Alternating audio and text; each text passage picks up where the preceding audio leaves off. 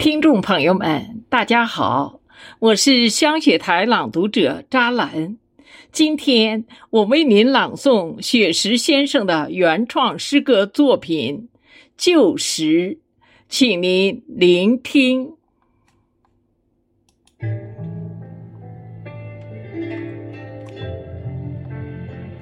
黄昏中，那朵槐花在风中轻摇，你把旧时的记忆融进了溪桥。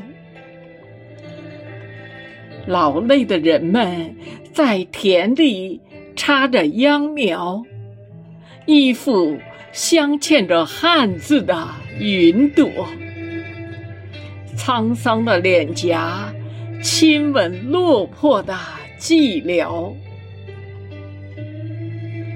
蚂蚁在山下诉说黑暗的可怕，喜欢黑夜的鸟正在商量侦查。风中的云朵羞涩成了红霞，地下花白的老树长出了新芽，炊烟袅袅的故事已流浪天涯。黄昏里有几朵在风中轻摇的野花，